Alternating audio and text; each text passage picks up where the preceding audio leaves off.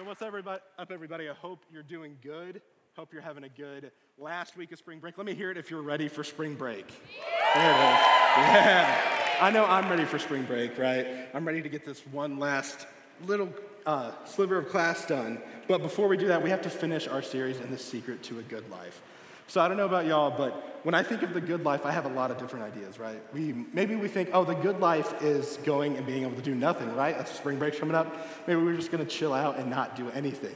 Maybe you're the complete opposite. Maybe you wanna go wherever and whenever you wanna go anywhere with who you wanna go. But that's the thing about perception and reality when it comes to the good life. We all have a different idea, and our perception usually doesn't line up with our reality. So uh, my parents actually flew in all the way from Texas. So let me give it up for my parents, please. Yeah. And I want to know if there's any Texas fans in here. Yeah, there's one. That's Trevor.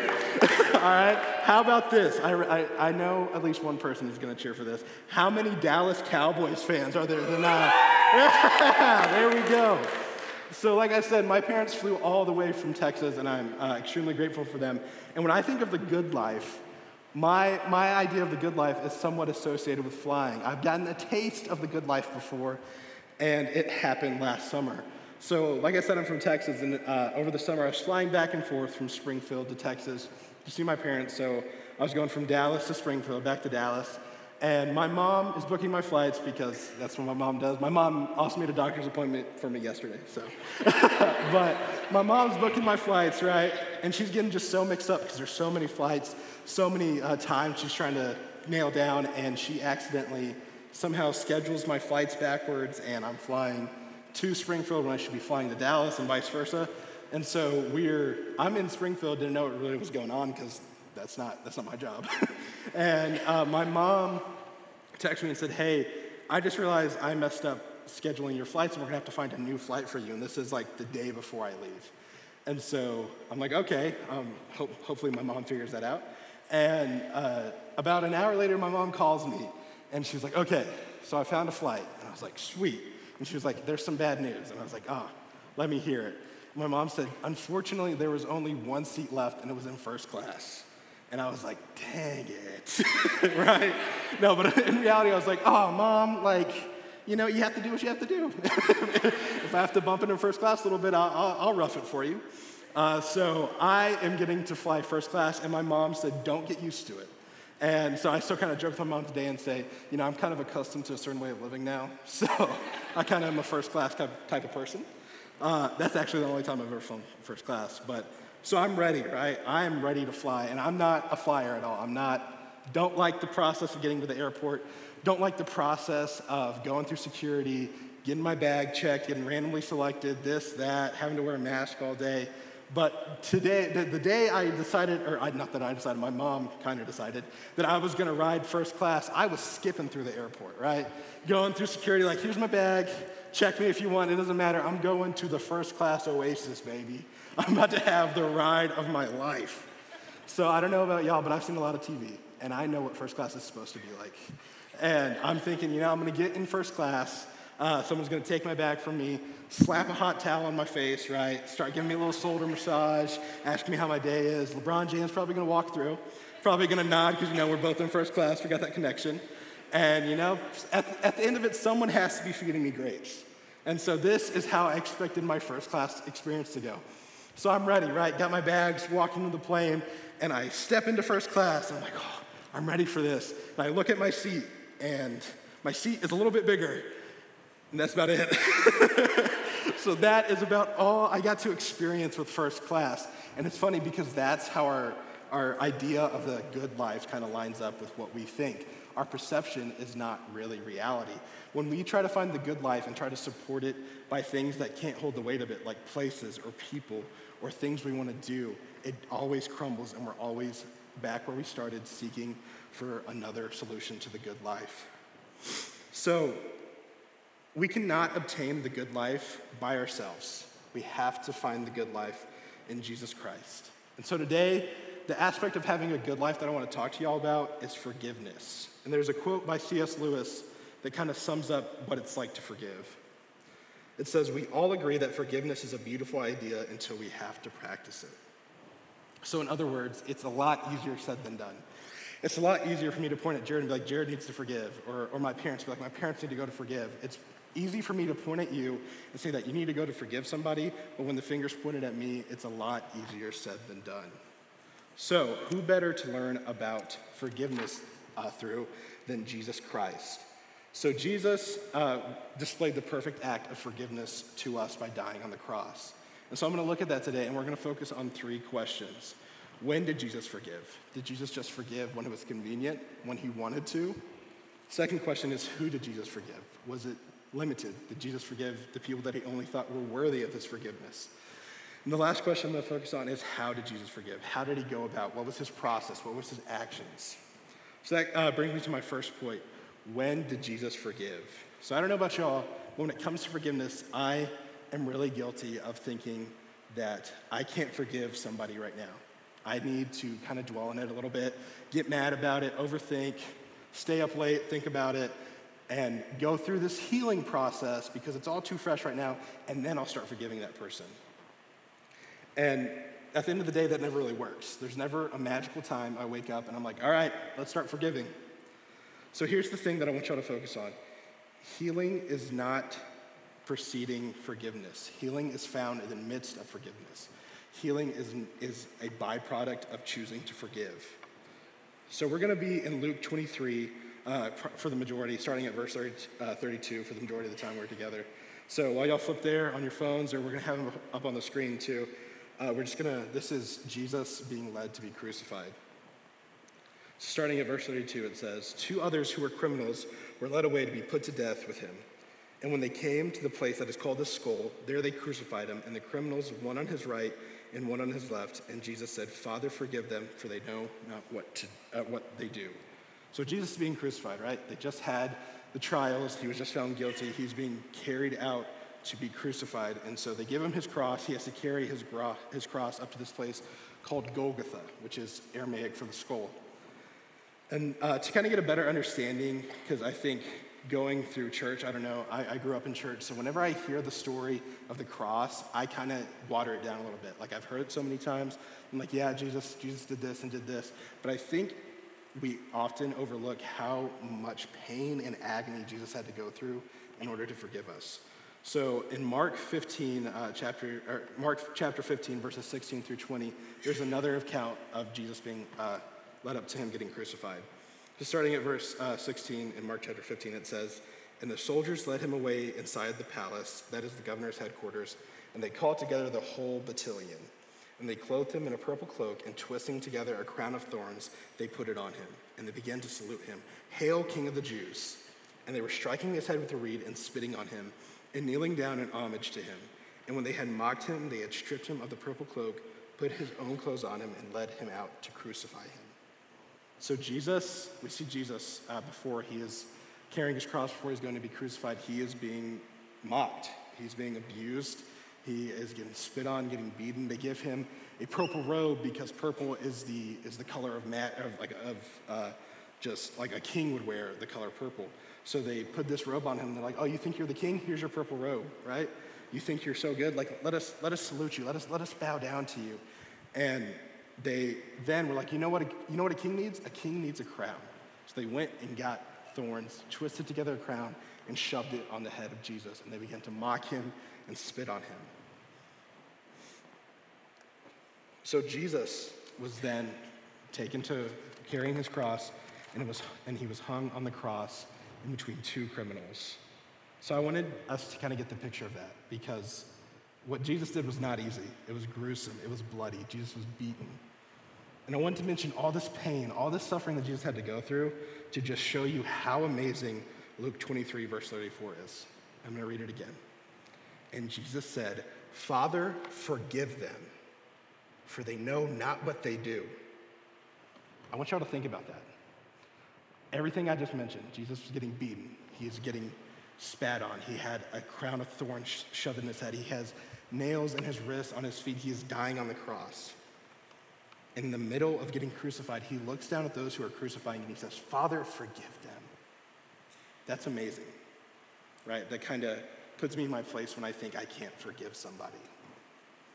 So that answers the question when does Jesus forgive? Constantly.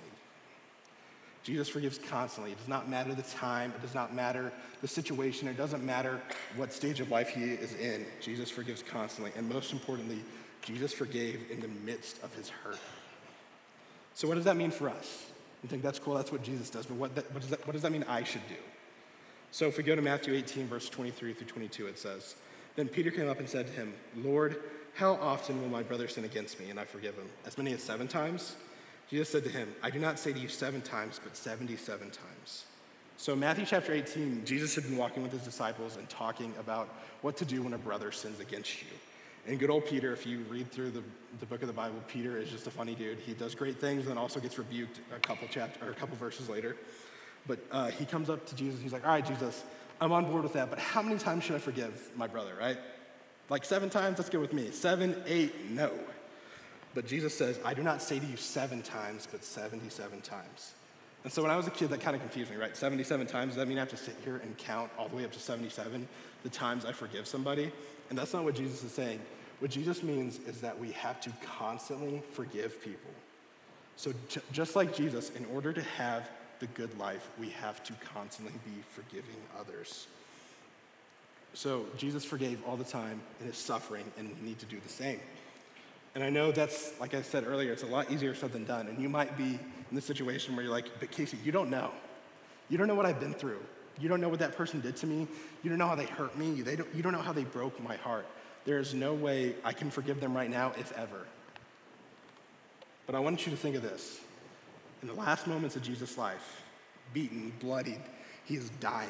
He's being hung on the cross. And he looks down at the people who are murdering him and he says, Father, forgive them for they do not know what they do. In the last moments of Jesus' life, he was forgiving people. So to have a good life, to have to find the secret to a good life, we can't store up this hurt and unforgiveness. We need to constantly forgive people. So while I was preparing this message, I was trying to think of a funny time that I have had to forgive somebody or vice versa. And so uh, one of my favorite stories ever, and I was, I was so glad that he allowed me to t- say the story. It is about Isaac Sladen. So let's give it up for Isaac. He's done a great job the past few times. Give it up for Isaac. Isaac is one of my best friends. I've known Isaac since he was 12. I'm, I'm a few years older than him. So me and Isaac have done a lot of things together. Most of my fondest memories, he is somewhere associated in them. And so me and Isaac, when we, when I was 17, he was about 13, uh, we went to the Bahamas with Rick Schuschler, and we got to go around and visit all these places, go door to door, and we got to host a VBS for these people. And the thing about the Bahamas is that it's hot, right? You can just be standing there and start sweating. So we're hot, we had a long day, and we go back to our hotel, and our hotel actually has a pool right in the middle of the courtyard. So me and Isaac decide to, you know, take, take a little splash, have, have some fun. And everybody else who, some people, other people were swimming, but the majority of our church was there, kind of around the pool. And before I get into the story, I want y'all to get a good picture of Isaac. Because right now, y'all know Isaac as this tall dude, this deep voice, great speaker, cool guy. This is Isaac before he uh, was a tall drink of water, okay? So if somebody, I have a picture. Oh, look at him. He's cute, right?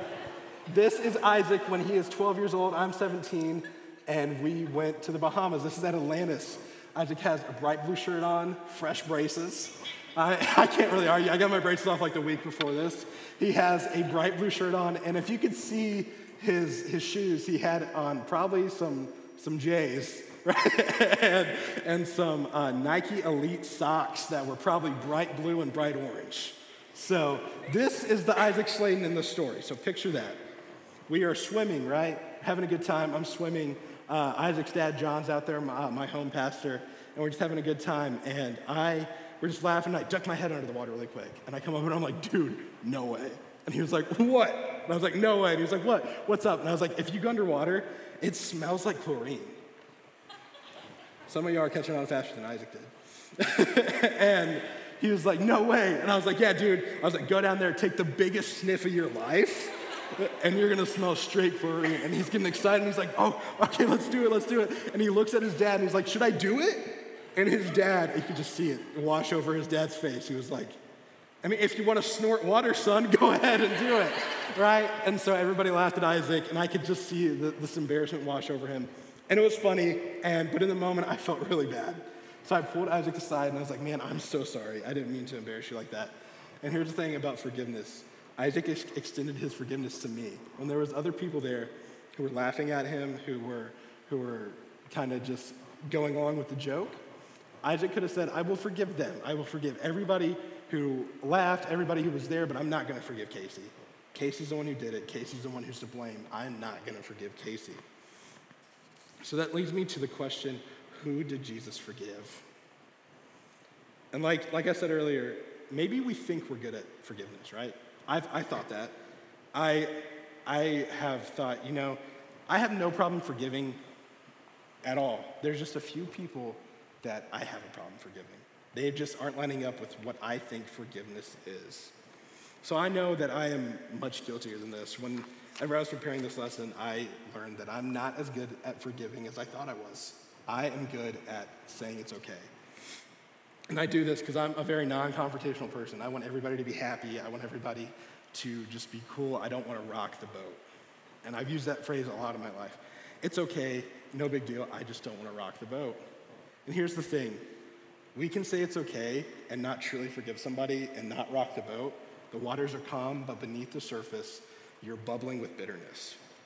And eventually, that bitterness is going to come up, and you have to learn that the only way to deal with that is by true forgiveness. So we're going to look back at Luke 23, starting at verse 39. So, starting at verse 39, it says, One of the criminals who were hanged railed at him, saying, Are you not the Christ? Save yourself and us. The other rebuked him, saying, Do you not know, do you not fear God, since you are under the same sentence of condemnation? And we indeed justly, for we are receiving the due reward for our deeds. But this man has done nothing wrong. And he said, Jesus, remember me when you come into your kingdom. And he said to him, Truly, truly, I say to you, today you will be with me in paradise. So Jesus is hanging on the cross between two criminals, that, that was mentioned earlier. And there's shouts, people are yelling at Jesus, spitting on him. And this one of the criminals were like, you know what? I'm going to get in on this. Like, really, Jesus? You think you're the guy? You think you come to save us? You think you're the Son of God? Then save yourself. You're up here getting murdered, and you can't even save yourself. Save yourself and save us. So I want to focus, focus on that and us part. The criminal did not care about who Jesus was. He did not care that Jesus was dying. He did not care if Jesus was saying, was being true about who he said he was. This guy just wanted not to die. And I got convicted by that because how often are we this criminal? How often do we say, Jesus, I will, as long as you do something that benefits me, I'm all in. But the second you stop doing stuff for me, I am out. This is a beneficial relationship, Jesus, and it is very conditional.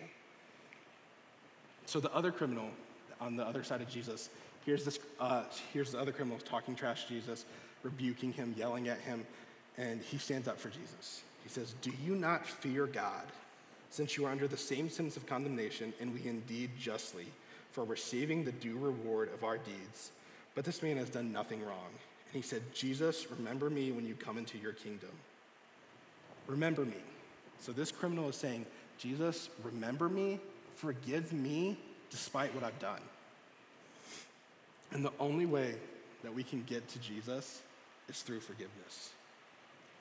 Jesus forgave a criminal who was on the, on the cross, who, in his own words, was receiving the punishment that he deserved. So, this answers the question who did Jesus forgive? Jesus forgave everyone.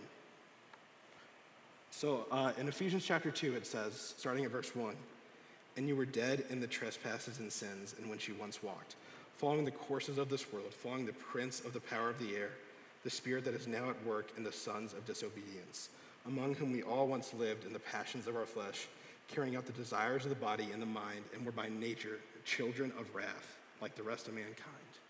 But God, being rich in mercy, because of the great love in which He loved us, even when we were dead in our trespasses, made us alive, made us alive together with Christ. By grace you have been saved. So Jesus forgave us when we, was, when we were still sinners. And I think we often overlook that. Jesus forgave us when we were enemies against him. Jesus forgave those who were crucifying him.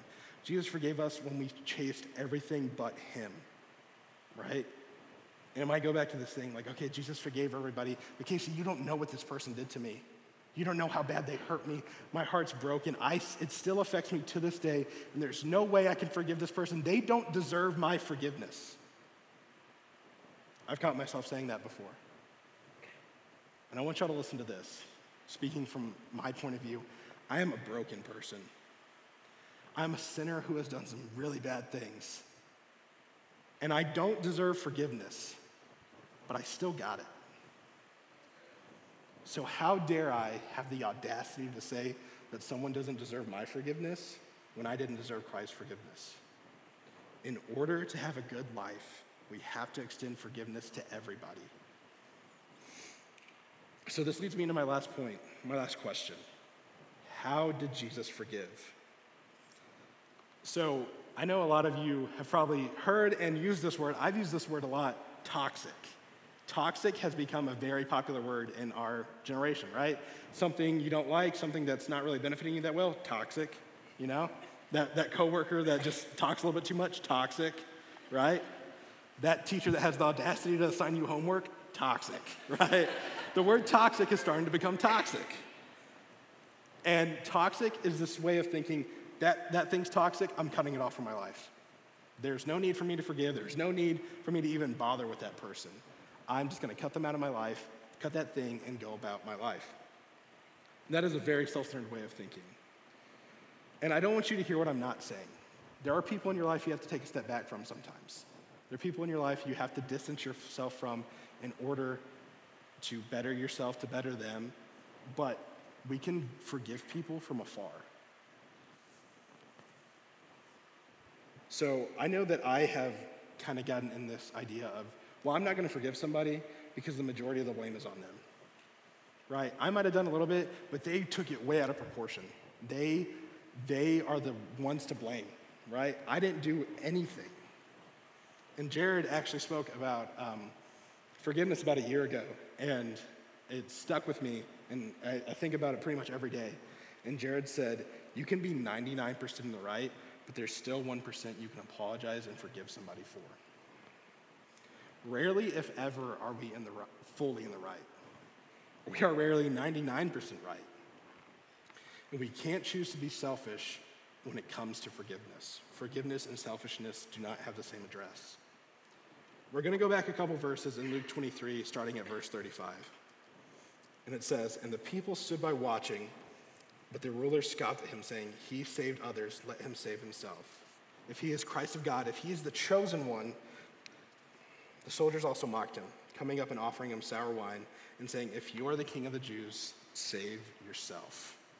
Right? So we see these people all around the cross watching Jesus die, and they know who Jesus says he is, but they start to yell out to him. They're like, if you're really Jesus, if you really can do everything you say you can do, then come off that cross. You can't even save yourself, so why should we believe that you can save us? Come off that cross if you really are who you say you are. And here's the thing Jesus had the power to do that. He easily had the power to end his suffering right there. But he didn't do that because it would not fully forgive us. Jesus stayed on the cross so that he could continue to forgive us. Um, I'm reading, or I just read a book for my Theology 2 class. I go to BBC, and we read a book called The Jesus I Never Knew. And this is by Philip Yancey, and I was assigned to read it for my class, and it was a great book. I, I encourage you to read it. But uh, Yancey writes in regards to the people yelling at Jesus to come down from the cross. And this is what Yancey writes You call yourself a Messiah? Well, then come down from that cross. How are you going to save us if you can't even save yourself? I have marveled at and sometimes openly questioned the self restraint God has shown throughout history, allowing the Genghis Khans and the Hitlers and the Stalins to have their way. But nothing, nothing compares to the self restraint shown that dark Friday in Jerusalem. With every lash of the whip, every fibrous crunch of fist against flesh, Jesus must have mentally replayed the temptation in the wilderness and in Gethsemane, and legions of angels awaited his command. One word, and the ordeal would have ended. So, one word, that's all it would have taken. One word, and Jesus' suffering, his pain, all his hurt would have ended, and he could have gone and been with God. But Jesus chose to stay on the cross so that he could forgive us. So, back to my question how did Jesus forgive?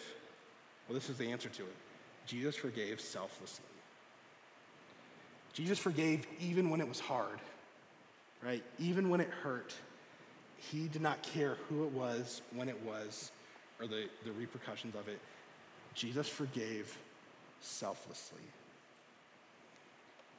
So Jesus did not forgive to benefit himself. And that's what forgiveness is. Forgiveness is, is not just to benefit us. Jesus forgave us selflessly. So, in order to have the good life, in order to truly forgive, we need to be like Jesus and forgive selflessly. So, you might be sitting here after my message and you're kind of wondering, like, why, why should I forgive like Jesus? Right? I've been forgiving people pretty much my whole life. I, I've done good at it, and I haven't done it Jesus' way, so why should I do it the way Jesus does it? So in Ephesians 4, verse 31 through 32, it says, Let all the bitterness and wrath and anger and clamor and slander be put away from you, along with all malice. Be kind to one another, tenderhearted, forgiving one another as God in Christ forgave you.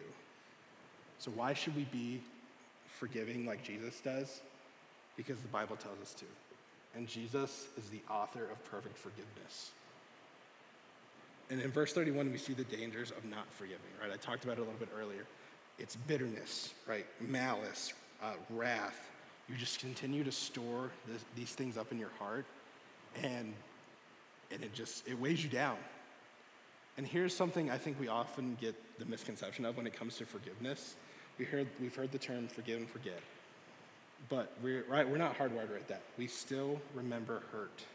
And it does not mean that once we forgive somebody, they, their sin is forgiven, it means that we, we lift this debt, we lift this bitterness off of this person and just, and, and just choose to forgive them daily. And that's another thing I think we don't think about when we think of forgiveness. Forgiveness is not a one time act. We don't forgive somebody and then everything's good. We don't forgive somebody, go to sleep, and we're never to think about that hurt again. We're never to be bitter towards that person again. Forgiveness is a daily act of choosing to forgive. And if you're not choosing to forgive somebody, if you're not choosing, it's a conscious act to choose forgiveness. If you don't choose forgiveness, you're also choosing something else. You're choosing bitterness. So in Luke 6, verse 27 through 28, it says, But I say to you who hear, love your enemies, do good to those who hate you, bless those who curse you, and pray for those who abuse you. So you want to learn, you want to know how to start forgiving like Jesus does. I think this is a great practical first step. And the last point I want to leave y'all with blessings and bitterness cannot coexist. You cannot sit there and store up bitterness in your heart if you're trying to bless the person who hurt you, if you pray for them, if you want God to use them in amazing ways. This bitterness, this anger that you have against them, this hurt that they did to you is slowly going to melt away if you choose to bless them, if you choose to pray and forgive this person, if you constantly choose blessings over bitterness, this hurt, this bitterness will slowly melt away. So, you want to know where to start. You want to know what you should do tonight. Start praying for those and blessing those who hurt you. And like I said, I know it's a lot easier said than done. And it's not going to be easy. I've done it. I've, this week I felt very convicted, and I've, I've been trying to do that every night, and it's hard, right? We're up there, and we're, I'm, I'm in my bed, and I'm trying to forgive, and I'm just, this bitterness is trying to come to the top, and I'm trying to just, just shove it down with these blessings. But you know what? Throughout the week, it got a little easier. And my mind was not stuck on the bitterness of that person.